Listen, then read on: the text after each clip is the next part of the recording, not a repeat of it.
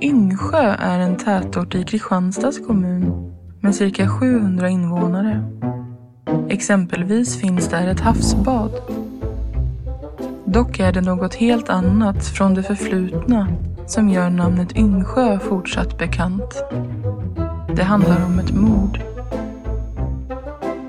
Vad var det egentligen som hände den 28 mars 1889 när Hanna Johansdotter togs av daga av hennes make Per Nilsson och hans mor Anna Månsdotter? Vad fanns det för motiv som lurade i bakgrunden? Och hur såg det rättsliga efterspelet ut?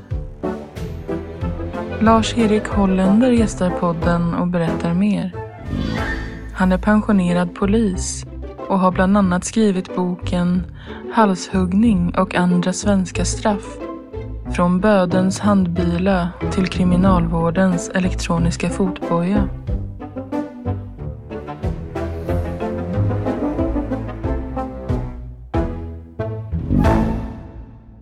Då hälsar jag alla lyssnare välkomna tillbaka till Moderna Tider och jag hälsar speciellt dig välkommen Lars-Erik Holländer till podden. Tackar. Vi ska ju prata om ett historiskt brott den här gången, Yngsjömordet, Mm. som eh, du har skrivit en del om. Stämmer det? Var tycker du vi ska börja den här berättelsen någonstans? Ja, Vi kan väl börja där allting startade när själva huvudpersonen föddes, Anna Månsdotter. Hon eh, föddes den 28 december 1841. Så det här mordet är alltså eh, 135 år och ändå så lever det kvar i folks minne. Mm. Eh, när man ser Yngsjöskylten när man kommer dit till Yngsjö så de som har några år på nacken eh, associerar nog genast till Yngsjömordet. Och, och eh, trots att, att de har andra saker som eh, ett ganska känt havsbad också. Yngsjö ligger alltså utanför Åhus eh, Eh, på skånska östkusten.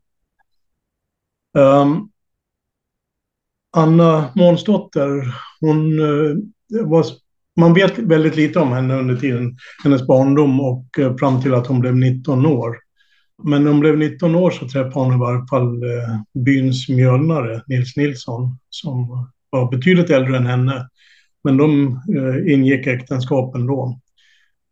Och de, de som bodde i byn, de eh, fick en känsla av att den här relationen var inte byggd på kärlek utan det var nog mera byggt på ekonomiskt tänkande. Eh, Anna trodde nog att hon skulle få ett bekymmersfritt liv. Eh, hon trodde nog att Nils Nilsson var ganska förmögen. Mm. Eh, De fick tre barn tillsammans, eh, men bara ett barn överlevde, Per, som var född 1862. Det var ju ganska vanligt med att eh, spädbarn dog på den tiden och eh, i hennes fall så förde det med sig att hon blev otroligt överbeskyddande mot Per. Eh, nästan sjukligt beskyddande. Och eh, de, deras liv kom att eh, kantas, inte Per och hennes utan eh, Annas och Nils liv kom att kantas av lån och krediter. Och det var ju inte alls vad hon hade eh, trott att det skulle bli. Utan eh, det gjorde ju att makarna gled isär allt mer. Och istället så, så tydde hon sig ännu mera, om möjligt ännu mera, till Per då. När Per hade blivit 15 år, då insjuknade fadern Nils i, i lungsot. Och lungsot på den tiden, det var ju en sjukdom som man kanske Ja, man skämdes över att få det för att eh, väldigt många människor trodde att det berodde på att de hade onanerat för mycket. Mhm. Eh, det här, den här sjukdomen, det var nog någonting som Anna välkomnade. För då fick hon också ett tillfälle att flytta, ut, eh, flytta ifrån sovrummet, dubbelsängen där till kökssoffan.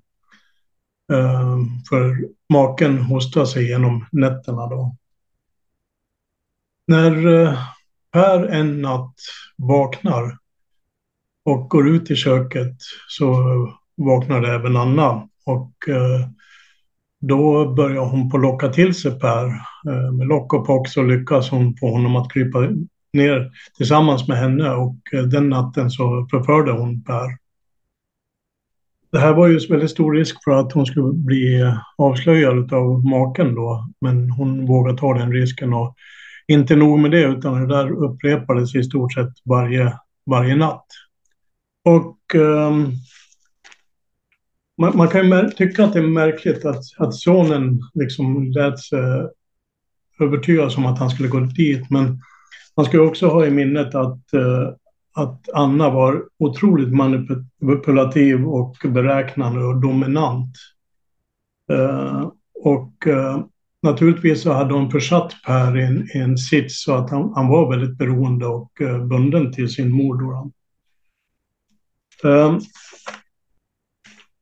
när maken dog av sin uh, sjukdom, uh, då har vi kommit fram till 1883. Då behövde Anna och Per inte smyga med sin incest och otukt längre, utan då kunde de flytta in i den mer bekväma dubbelsängen. Mm. Och um, i små samhällen, så var det då och så är det fortfarande, så har man någonting som kallas för social kontroll. Social kontroll är att um, man håller reda på varandra. Det kan vara generationsboende där, där uh, barnen uh, har både mor och far och uh, farmor och, och, och farfar boende hos sig. Så att det finns inte utrymme för dem att kunna hitta på något, något bus eller olagligt, utan de har ögonen på sig hela tiden. Och så var det i Yngsjö också. Ehm, de hade ögonen på grannarna där och eh, det började väl ryktas lite lätt om att eh, det var ett otuktigt levande på Möllergården då. Men det var ingen som agerade på det liksom? Nej, det var det inte. Uh, och det är väl samma problem idag. Man vågar inte, för tänk om jag kan ha fel och sådär. Jag tänkte kyrkan och sådär borde ja. känna till det också. Det var väldigt eh, syndigt antar jag. Ja, ja, det var det ju. Uh, men de var inte speciellt kyrkliga av sig. Nej. I varje fall inte då. Per blev med åren det. Men, men vid ett tillfälle så uh, hade de främmande av en granne och då förklarade Anna att uh, hon var extremt mörkrädd. Uh, så att hon tyckte det kändes tryggare att ha sonen sovandes bredvid sig. Då. Men hon var väl inte övertygad om att, att det var tillräckligt för att skvallret skulle sluta. Nej.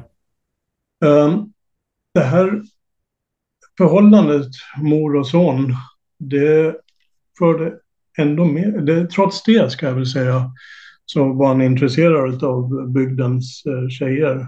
Men eh, de, de var väldigt avvaktande va? för att eh, eh svärmor Anna då, hon eh, hade sånt grundmurat rykte om att vara od. De såg som ganska suspekta figurer antar jag, i samhället. Ja, Ja, ja in, inte Per, för han var Nej, väldigt, men modern då. Nej, men, men modern, hon var väldigt eh, illa omtyckt i, i byn. Ja, det var. Per till och med friade till eh, eh några tjejer i, i byn där, men, men eh, de avböjde. Sen en dag så träffade Per en eh, bekant. Och eh, han berättade om en, en tjej som var 21 år och bodde i en grannby, Brösarp. Mm. Och eh, hon var dotter till häradshövdingen där. Flickans namn var eh, Hanna Johansdotter. Och eh, hennes pappa hette Johan Olsson och mamman hette Anna Andersson. Men nu hade han ju kommit till, Per hade kommit till ett sånt tillstånd så att han var väldigt hämmad av modern här. Va? Så att Hur gammal han, var han nu? Han var 21 år då. Ja, just det. Ja, mm. Eh, precis som Johanna. Då. Mm. Och, uh, men han, han, var inte... Han kunde liksom inte säga att nu ska du och jag gifta oss. Utan det här, det här förhållandet var tvungen att godkännas av Anna. Mm. Så han var så hämmad så att han var eh, tvungen att få mammas tillstånd för att fortsätta träffa henne.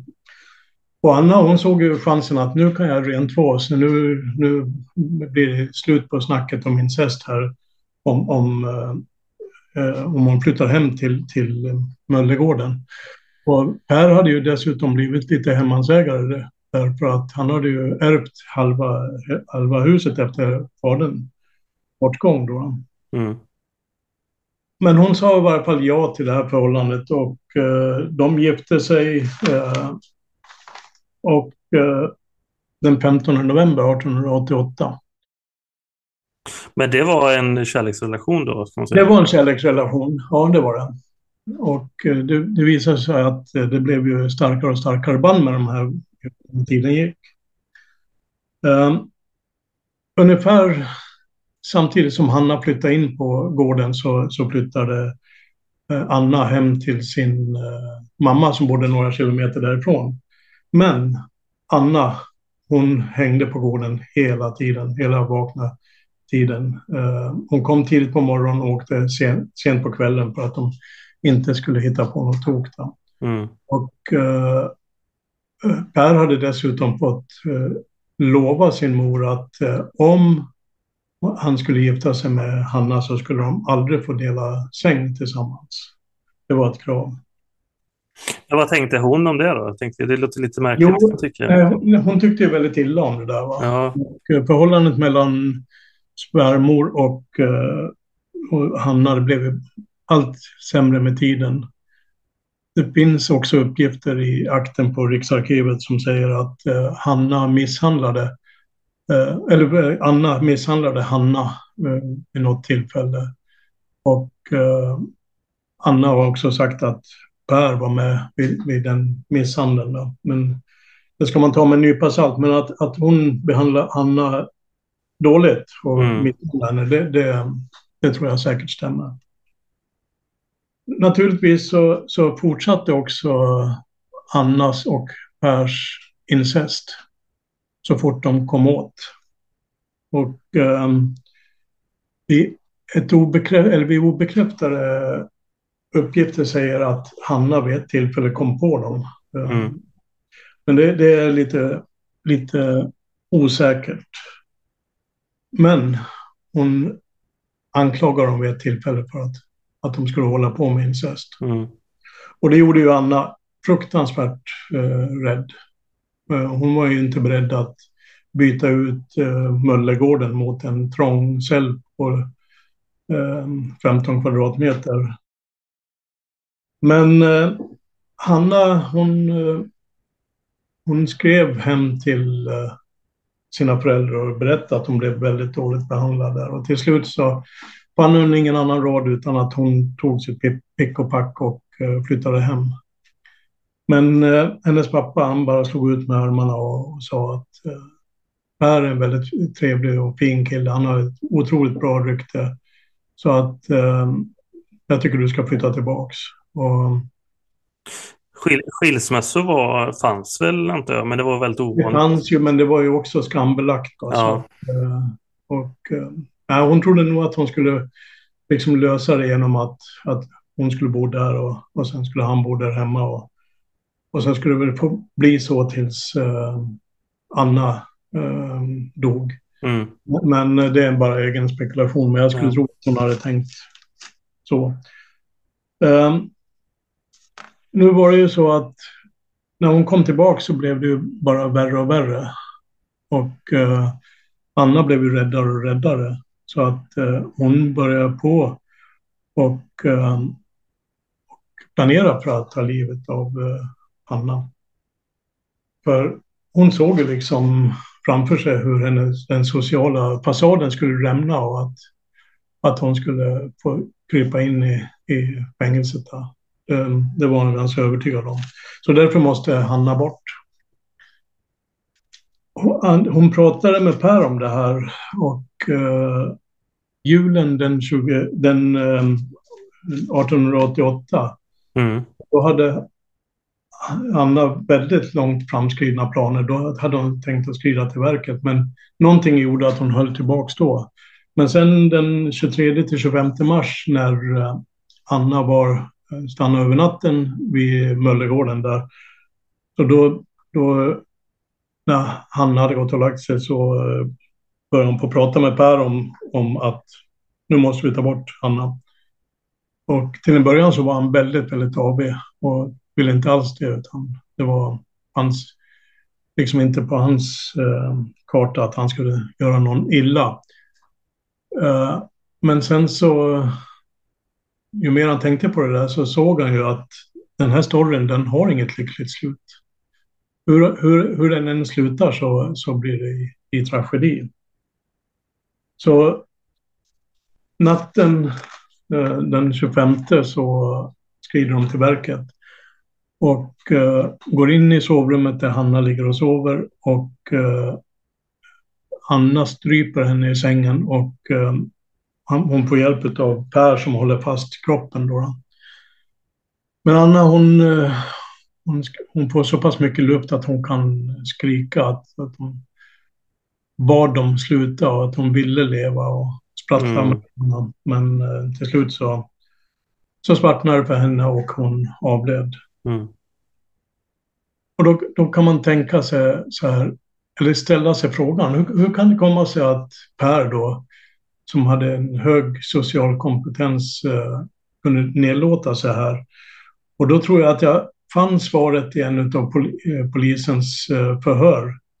Och det är att eh, en granne säger Per Nilsson synes ha gått i fullständigt ledband av modern. Mm. Och, och det, ja, det, är nog sanning till 100 procent skulle jag vilja säga. Um, nu, nu, när de hade tagit livet av eh, uh, Hanna så då tog de en uh, mangelrulle och slog upprepade gånger i huvudet på Hanna. Och det var för att de ville få uh, att de skulle uppvisa skador.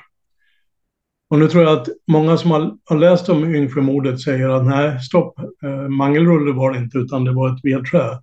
Vad är en Men, mangelrulle? Det kanske inte alla vet heller. Nej, mangelrulle det är när man uh, manglar tvätt och sånt där. Så att, och så att det ska bli slätt och fint då, istället för att stryka. Mm.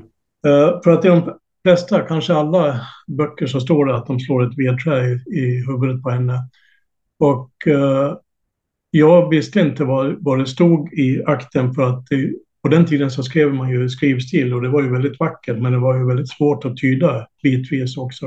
Mm. Så jag gick bet på, på det här ordet och tog ut uh, vakterna på, uh, på Riksarkivet så de fick titta för de har ganska bra rutin på det. Men båda de vakterna gick bet på det så det var svårt. Men däremot så, så kallade de ner en, en kvinna som uh, var specialist på det där och hon stod och betraktade det där ordet länge och till slut så sa hon att det står faktiskt mangelrulle. När, när hon sa det då kunde ju andra också säga att det stod mangelrulle så det rätta ska vara en mangelrulle. Så efter att de hade gjort det så klär de av henne kläderna och sätter på henne vardagskläder.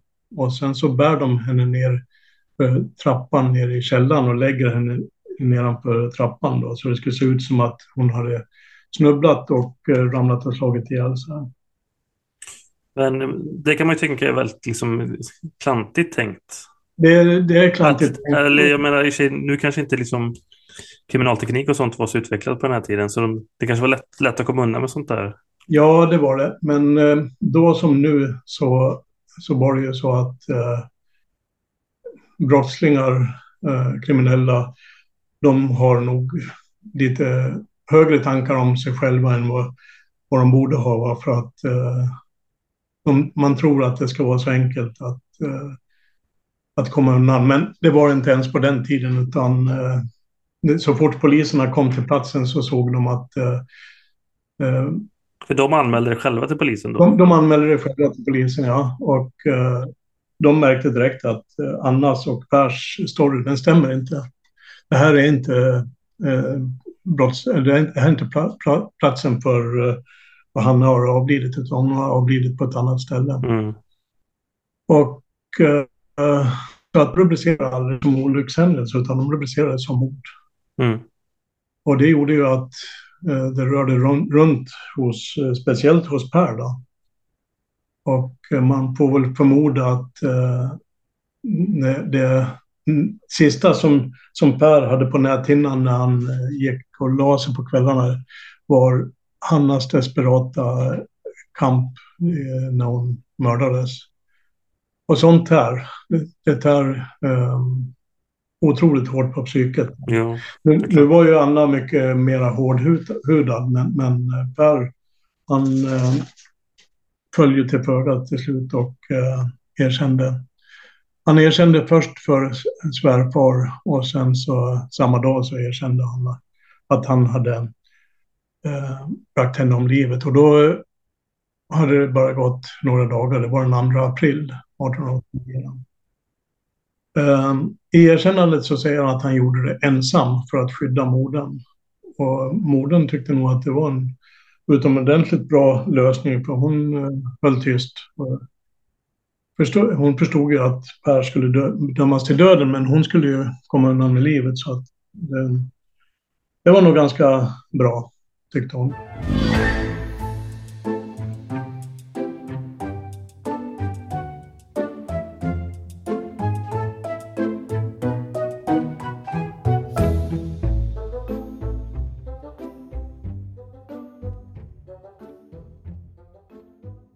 Anna hon satt ju isolerad och eh, med tiden så kan ju det knäcka den starkaste och eh, hennes tuffhet krackelerade där och hon erkände att hon ensam släckt Hannas liv.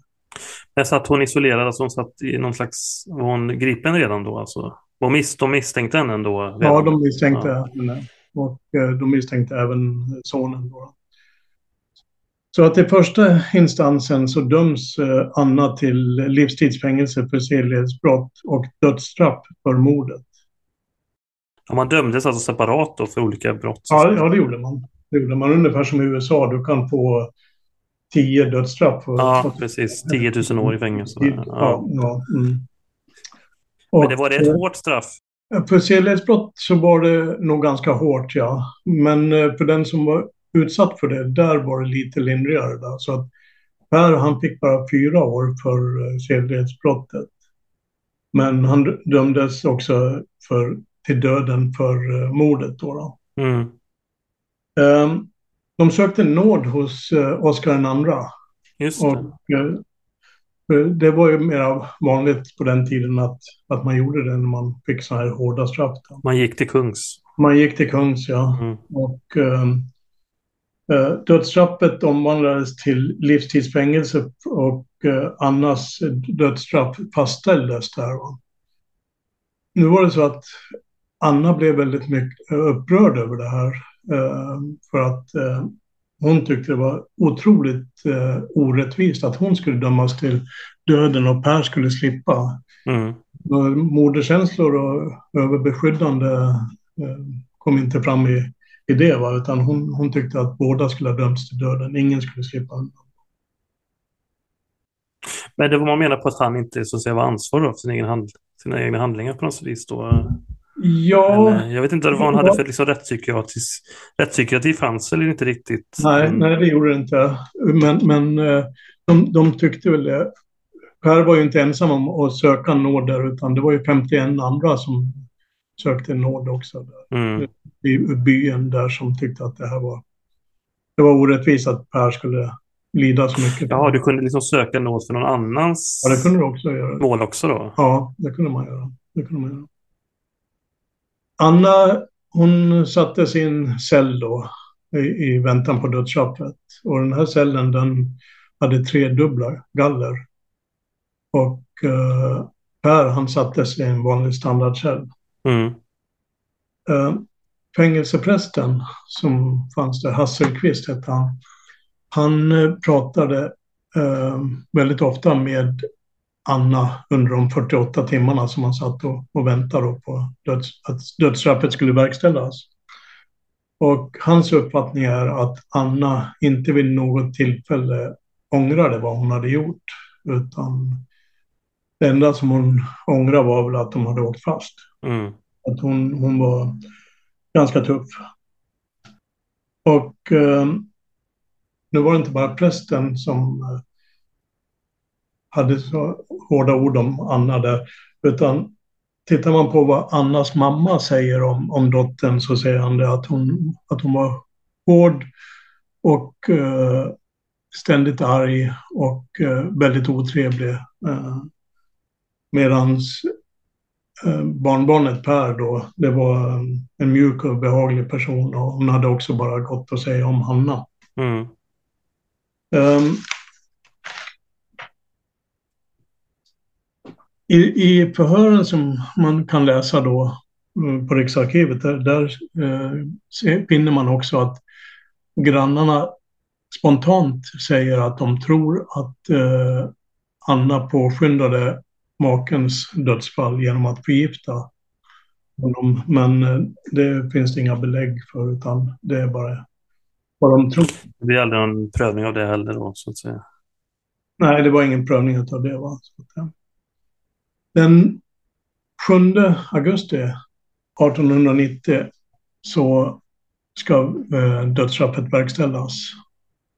Och den som ska död, eh, verkställa det, det är en nytillsatt eh, skarprättare som heter Dalman från Norberg i Västmanland. Han, eh, när han fick jobbet, han, det var första gången som eh, eh, skarprättarjobbet utlystes, annars så blev man tilldelad eh, det. Och det var ju i regel då sådana som var dödsdömda eh, för något brott. Det var ett sätt att komma undan? Eller? Det var ett sätt att få bli benådad. Ja, ja, det var det. Eh, men i det här fallet så sökte han faktiskt. Och eh, det var en hel del sökande och han fick det här jobbet. Men var det ett heltidsjobb då eller var det någon slags... Ja, man kunde nog Jag tänkte inte... det var inte så mycket, många timmar man jobbade direkt. Nej, Men nej. Fram, fram till 1910 så, så alltså 20 år där så gjorde han sex avrättningar så det var inte så mycket. Och det var samtliga avrättningar i Sverige under den tiden då? Ja, det var det. Och alla var inte murala va? så att det var inga offentliga avrättningar utan alla var inte murala. Då. Ja, just det. Och eh, den här dagen, 7 augusti, så visste väl inte Dahlman när han gick till jobbet att eh, han skulle bli historisk eftersom det var den sista kvinnan som avrättades i Sverige. Ja, just det. Mm. Eh, men svar på din fråga där Mm. eh, är nej, man kunde nog inte livnära sig på att vara skarprättare. Eh, Så därför så var också Dahlman fastighetsskötare i den fastighet som han bodde. Och eh, han bodde då korsningen Fleminggatan, Sankt Eriksgatan. Han bodde på Sankt Eriksgatan I Stockholm? i Stockholm, ja. Mm. Det gjorde han. Så där skötte han eh, fastigheten också. Och på lägenhetsdörren så stod det skarprättare Dahlman. Och innanför så hade han en flygel. Och på den där flygeln så låg det ett schatull med eh, handbilan. Då. Så han var eh, ganska stolt över att han använde det som en prydnads, ett prydnadsföremål. Vet du någonting vad, det, vad, liksom, vad, vad man sökte för kompetens för ett sånt jobb? Det, det var att han skulle ha ett starkt psyke och sånt där. Va? Så att Mm. de, de hade ju pratat med samtliga. Och de, han var ju en soldat på den tiden. Och, men han var väl inte en så bra soldat. Ja, det var han säkert, men, men han var väldigt, väldigt kär i sin fru. Och det, det var han resten av livet också. Och, eh, så att han eh, tog lite bondpermis och sånt där. Så att eh, Mm. Mm. han tabbade karriären inom det militära då. Så, att, ehm, så därför så sökte han det här då. Och det här var hans första jobb då? Det var, hans, det var hans första, Mm. första jobb. Och eh, det fanns ju ingen, ingen eh, undervisning om hur han skulle bete sig eller någonting sånt där. Va? Men han hade på eget bevåg eh, tillverkat en, en ställning så att eh, den var liksom kroppsanpassad. Så att om man la sig där så var den så att kroppen sjönk ner i det som man hade eh, tillverkat. Då, då. Men ett problem var att den var kroppsanpassad men inte kroppsfixerande. Nej. Vilket han skulle komma att märka.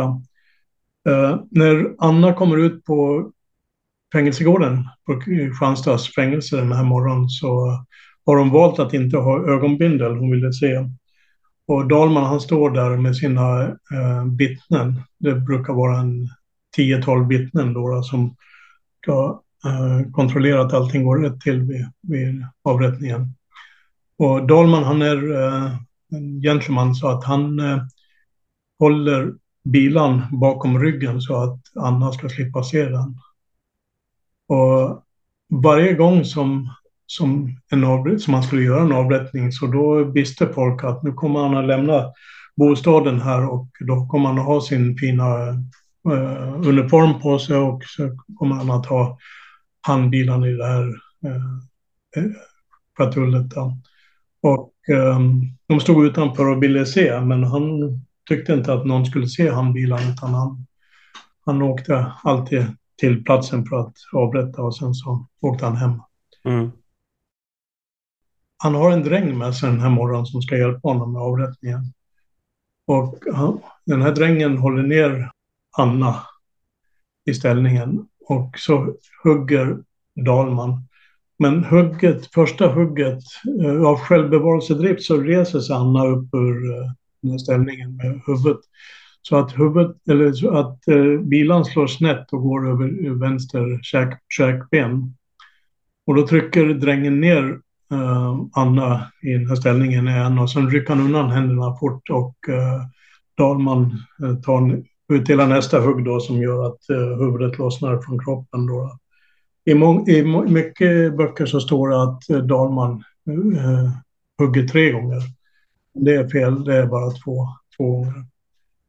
Eh, en mask på den här eh, Anna då eh, finns, en dödsmask finns bevarad på Polismuseet i Stockholm. Just nu tror jag att den finns i förrådet. Jag tror inte de har en framme för visning då. Jag var där nyligen faktiskt. Det var det? Ja, i julas. Ja. Men jag tänkte, såg inget om Yngsjömordet då. Nej, det gjorde du inte. Um, det var ju synd att du inte tog kontakt med mig innan. Så ja, jag vet. Ja, det var inte... Då hade du kunnat inte kommit på det än. Åka till förrådet i Tumba. Ja. Både handbilen och... Uh, ja, ja, just det. Det finns ett förråd också. Mm. Var det innestående? Ja, absolut. Så jag kommer ihåg. Ja. Jättebra. Um, men uh, till nästa avrättning då hade uh, de fixat till det här så att man, det var en kedja som man kände, uh, spände över ryggen så att man blev fixerad där. Så att uh, de följande avrättningarna gick utan problem. Då. Mm. när det var intermural avrättning så då fanns det ingen möjlighet för allmänheten att springa fram efter avrättningen som man gjorde på offentliga avrättningar. Eh, då sprang man fram och ville med små glasflaskor och ville ha blod ifrån den avrättade. Och om man fick det i, den här eh, små flaskorna då så gick de baklänges ifrån schavotten och lika många steg som det tog baklänges, lika många år var den eh, symptomfri som drack tre teskedar. Det är en behandlingsform som man har gått ifrån i, i dagens Symptomfri från vad? Alltså... Det fanns vissa empiriska brister i bevisningen. Att det var...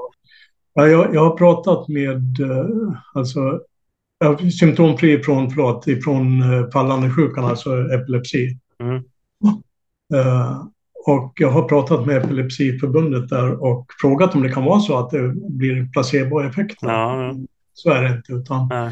Eh, anledningen är att eh, om det fungerar så har det fungerat på människor som har liknande symptom som epilepsi, men det är inte epilepsi.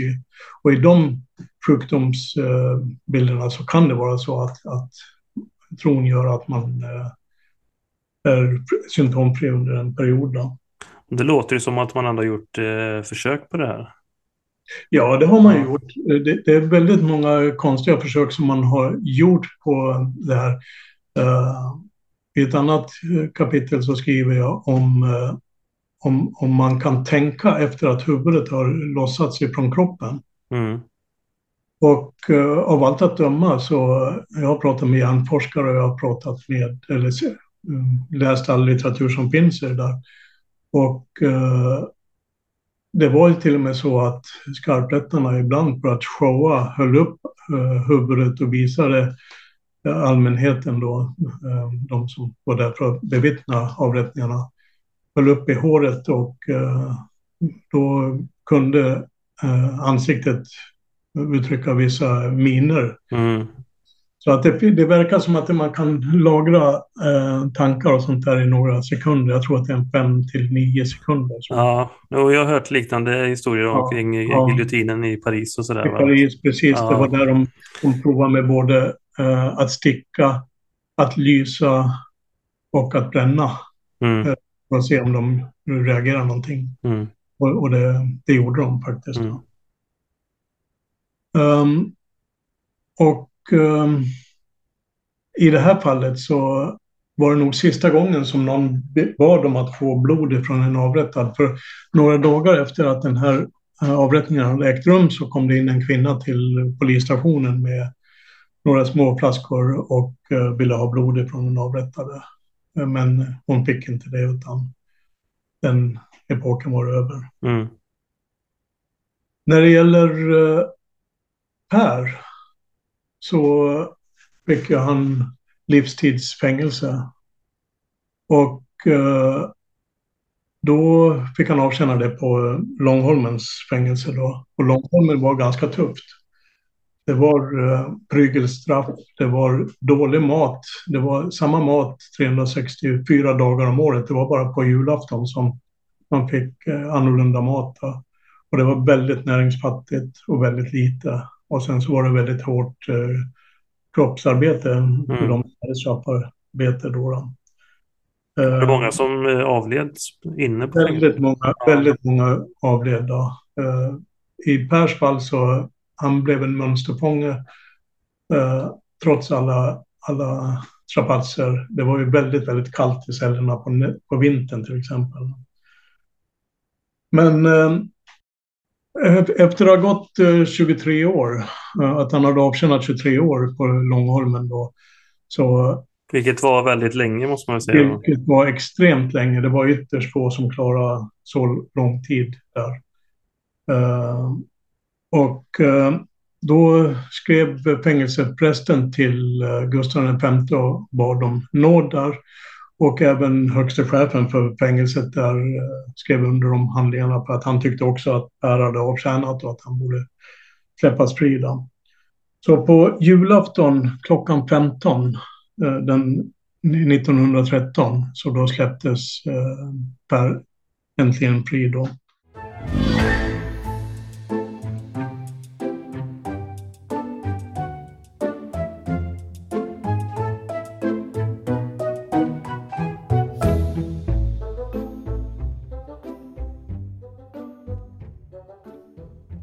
Och eh, det märkliga då, eller ja, det märkliga var då att han valde bostadsort eh, som kan tyckas vara lite märkligt för att han, han eh, flyttade till eh, Härnestad som bara ligger några kilometer ifrån eh, Yngsjö och eh, Brösarp.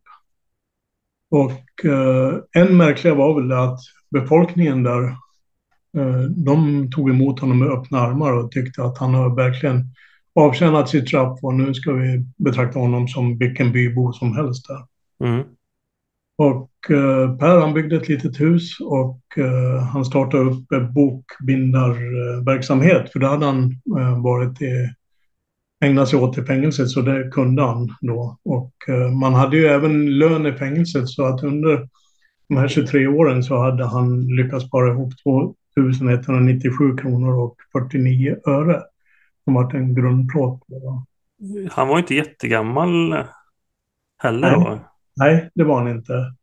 Eh, absolut inte. Um, för de fem sista åren så, så eh, blev han väl krasslig och så här. Va? Mm. Och eh, om inte jag vill minns fel här så var han 58 år när han dog den 15 juli 1918. 56, 56 år, förlåt. 56 år var han. Så att eh, han fick inte många år i, i frihet där, men, men eh, det var säkert värt en hel del på honom. Ja.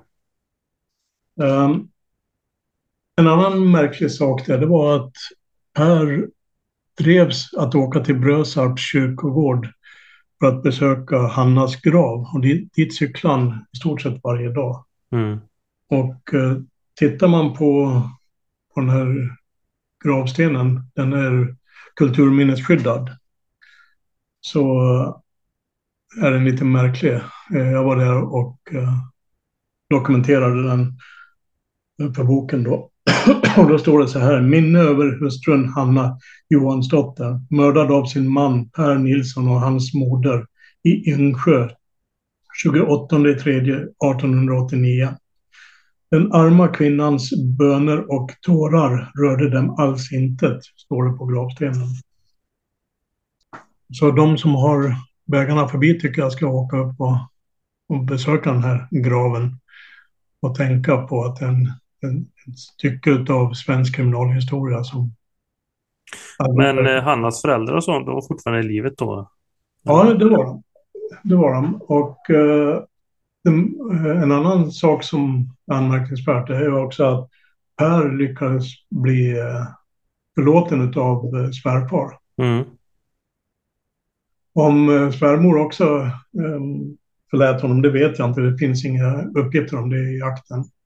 Men eh, svärfar förbjöd, eller förlät honom i varje fall.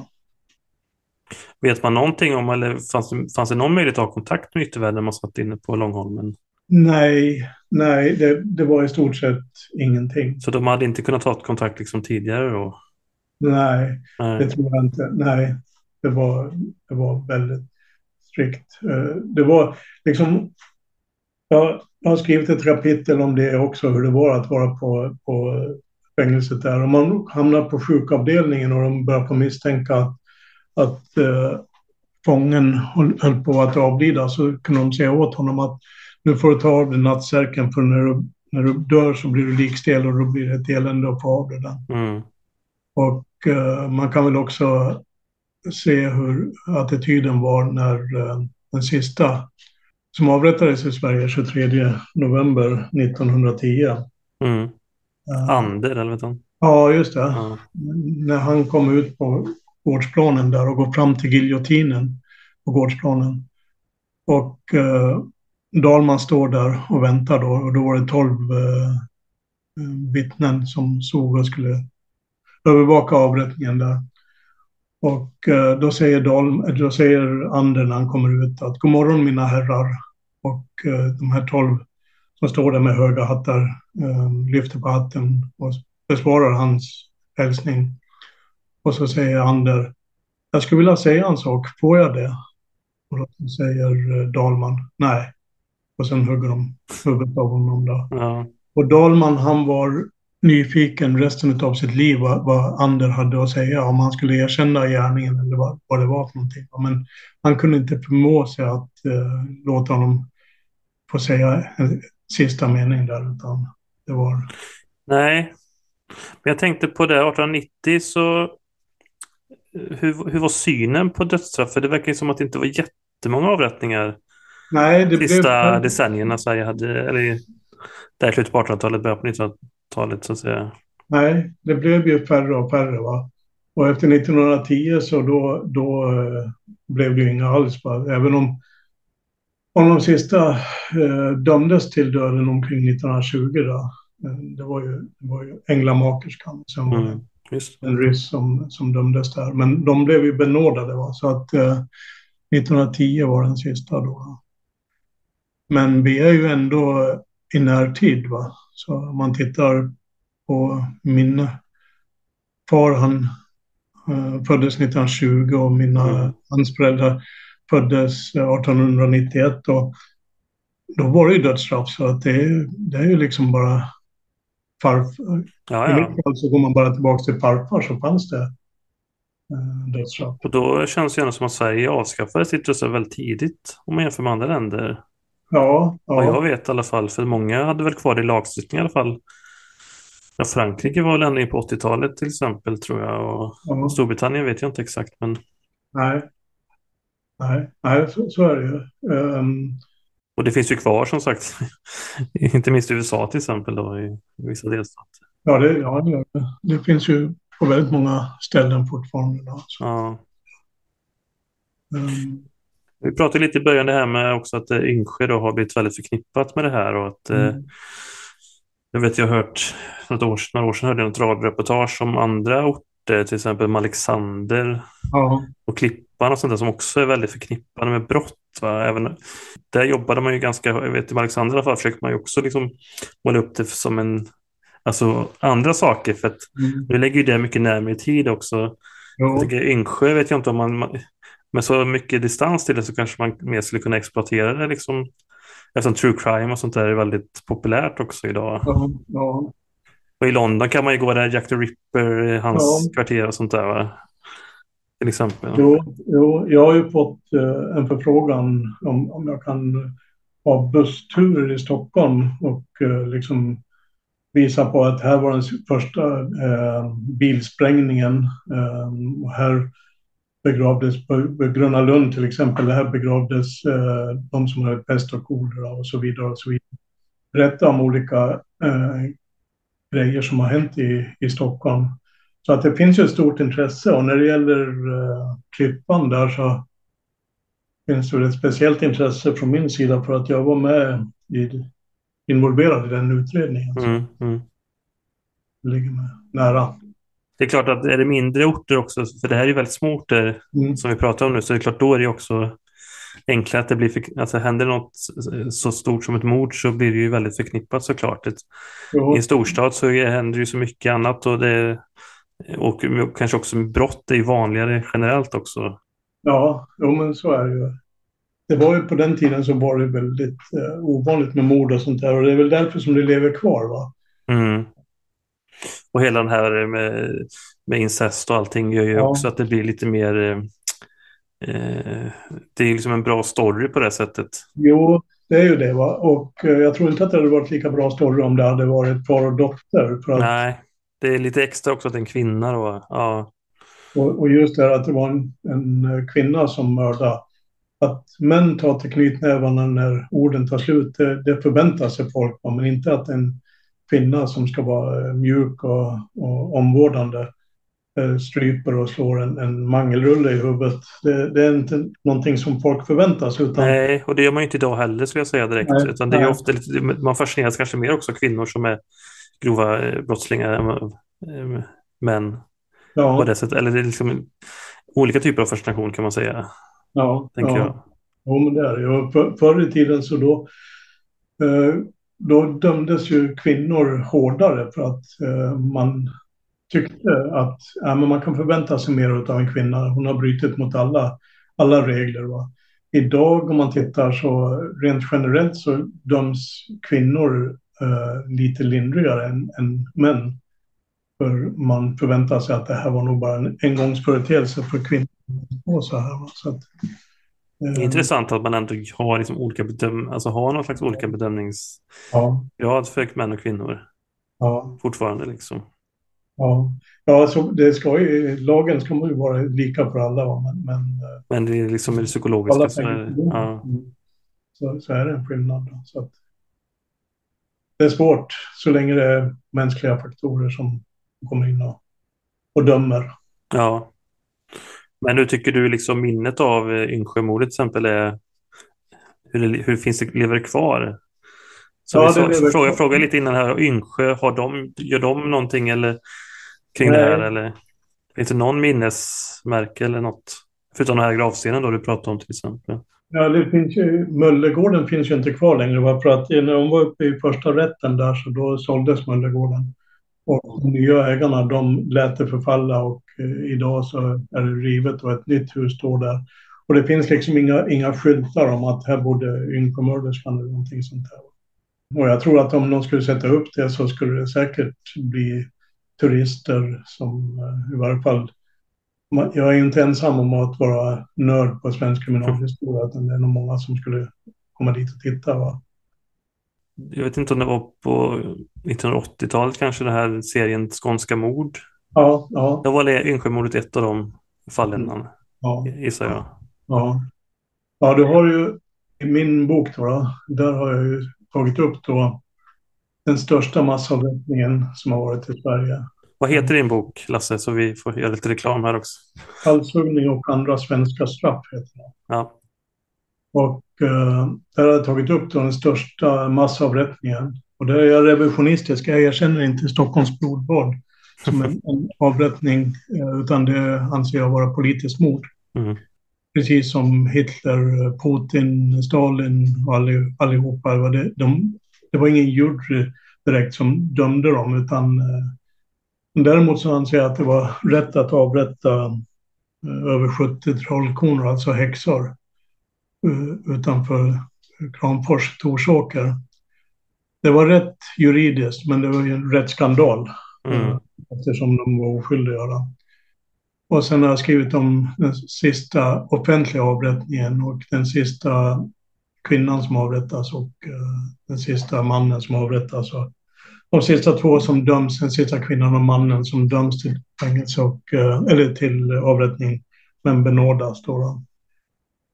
Och eh, det finns otroligt många intressanta, eh, som Änglamakerskan, som mördar barn. Man, man tog hand om barn eh, och sen så fick man ersättning för att man tog hand om föräldralösa barn eller, eller oäktingar. Då, och sen så, så i hennes fall så la de, de en vattenbalja och la en, en eh, tvättbräda över och eh, dränkte barnen. Då.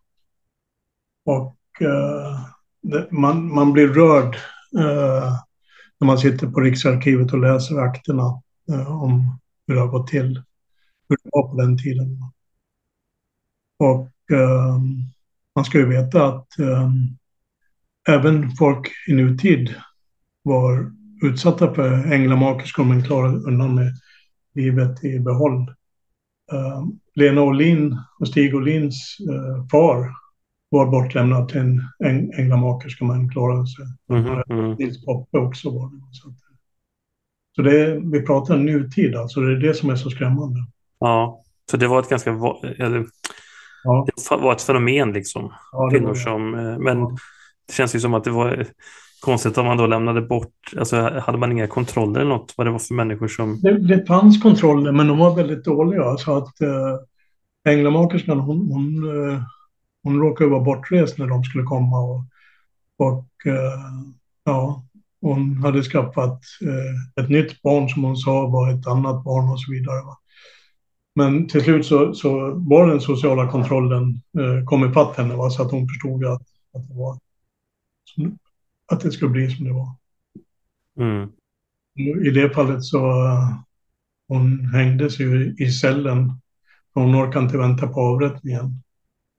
Och eh, hade hon bara väntat någon dag till så hade hon fått reda på att hon hade blivit benådad. Inte, det skulle omvandlas till, den skulle omvandlas till eh, livstidsfängelse istället, va, så hon hade fått leva.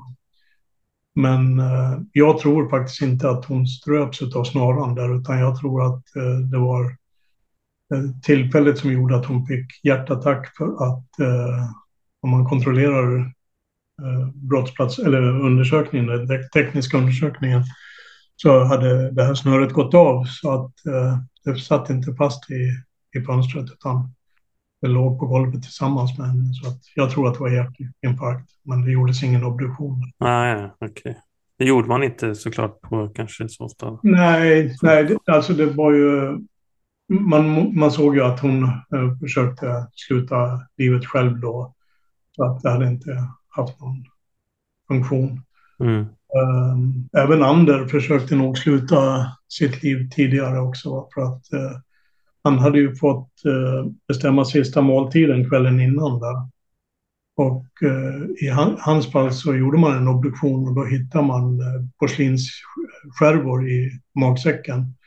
Så det här vinkruset som han hade fått in i, i cellen, han fick vitt vin då alldeles innan han skulle, ja, kvällen innan då till middagen. Den hade han slagit sönder och, och, och svalt eh, skärvorna för att, förmodligen för att ta livet av sig. Då.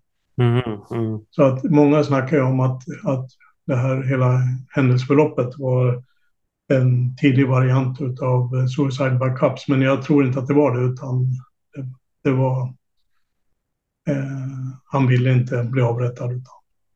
Ja, du menar att det skulle varit någon annan som skulle försöka döda honom? Nej, utan att han... Eller suicide by cups, det begreppet känner inte jag till riktigt. Så det, var därför. Nej, det är att eh, man eh, kan resa ett vapen mot en polis. Och eh, så hoppas man på att eh, polisen ska skjuta ihjäl så att man ska ta livet av det. Aha. Och då gör de det för att de vill att polisen ska må dåligt efteråt samtidigt som att de själva slipper släcka sitt eget liv. Mm. Och eh, i det här fallet så trodde de att, att Ander, att hela händelseförloppet ifrån det att han hade blivit eh, gripen, eh, att han eh, gjorde allting för att eh, samhället skulle ta livet av honom på Mm. det här sättet. Så att, men jag tror inte det, utan jag, jag tror att det var ett vanligt grått brottsfall. Mm. Men allt här, de här sakerna kan man då läsa i, i din bok. Mm, det kan man göra. Ja. Det kan Och- man göra. Och, kan du säga titeln en gång till? Så Eh, halshuggning och, eh, och andra svenska straff. Halshuggning och andra svenska straff. Mm. Och eh, om jag får skryta lite grann om den Absolut. så eh, var det ganska roligt eh, när den hade kommit ut då. då. Och när ska halshuggning komma ut om inte på alla hjärtans dag? Mm. Det kom ut eh, på alla hjärtans dag och ehm, jag eh, hade ju mina sista 35 år inom polisen jobbat på Säpo och det var ju naturligtvis hemligt. Och eh, så sitter jag i en tjänstebil och så får jag höra Radio Stockholm säga att idag ska vi recensera en bok som heter Halshuggning. Mm. Och då så säger eh, radioprataren då att usch, den vill man inte läsa. Och då säger den här bibliotekarien att jo, den vill man absolut läsa. Och eh, han som har skrivit den här boken, han är kriminalkommissarie på Säpo. Och eh, där sitter jag i bilen och hör liksom att nu hör 200 000 i Stockholm att jag jobbar på Säpo. Inte ens många visste att jag jobbar på Säpo. Nej, nej. Och eh, dagen efter så är eh, det i, i P1, Vetenskapsradion, där de säger att eh, den här boken är en av de tre bästa faktaböckerna i år. sa de. Mm. Det känner mig lite stolt eftersom jag inte betraktar Ja, mig själv som en författare utan att nej. bara att det här skulle bevaras till eftervärlden. Jo, men det är jätteintressant. Eh, Men eh, om vi ska försöka avrunda samtalet. Mm. Får jag säga en sak till? Ja, absolut. Den sista gången du och jag pratade, den senaste gången du och jag pratade, Ja. så pratade du om den röda tråden. Jaha. Och eh, ja, du sa det, det går som en röd tråd, sa du. Nu kommer inte jag riktigt ihåg vad jag sa om det.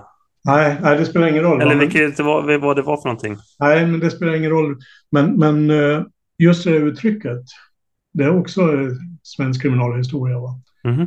För att eh, fångarna eh, i Långhol- på Långholmen satt och eh, repade tågvirke. Och tågvirke det är samma sak som sådana här trossar som man förtöjer båtar med. Och eh, engelska marinen hade problem med stölder utav eh, tågvirke där. Så för att avslöja eh, tjuvarna så tvinnade de in en röd tråd. Och eh, här tyckte Sverige var, och som de kom på någon som hade en tross med en röd tråd sa de att här går det som en röd tråd, det här har du stulit ifrån oss. Och det där tyckte Sverige att det var en bra grej, så vi stal idén, men vi tvinnade in en blå tråd i våra trossar så att vi borde säga att det går som en blå tråd. Ja, Men vi säger, det låter inte riktigt. nej. Röd tråd låter bättre jag. mycket, sådana där kuriosa grejer är det i boken också. Ja, ja, okej. Mm. Bra. Men jag tänkte bara om vi skulle runda av kring Yngsjömordet. Ja. Har du, vad tycker du är några bra slutord? Om man skulle sammanfatta lite. Nej, det enda jag skulle vilja säga är att eh, jag är glad att folk engagerar sig i det här mordet för att det är en del utav en viktig del av Sveriges eh, kriminalhistoria och jag vill att den ska leva vidare. Det är viktigt. För att Mm. veta vart vi är på väg så måste vi också veta var vi kommer ifrån. Det var ju utmärkta slutord, måste jag säga. Eh, då tackar jag dig, Lars-Erik Hollander, för medverkan i podden. För att jag fick vara med. Du har hört ett avsnitt av Moderna Tider. Gäst var Lars-Erik Hollander. Programledare Stefan Hjalmarsson. Klippning av Radio Melland. Speaker Matilda Säv.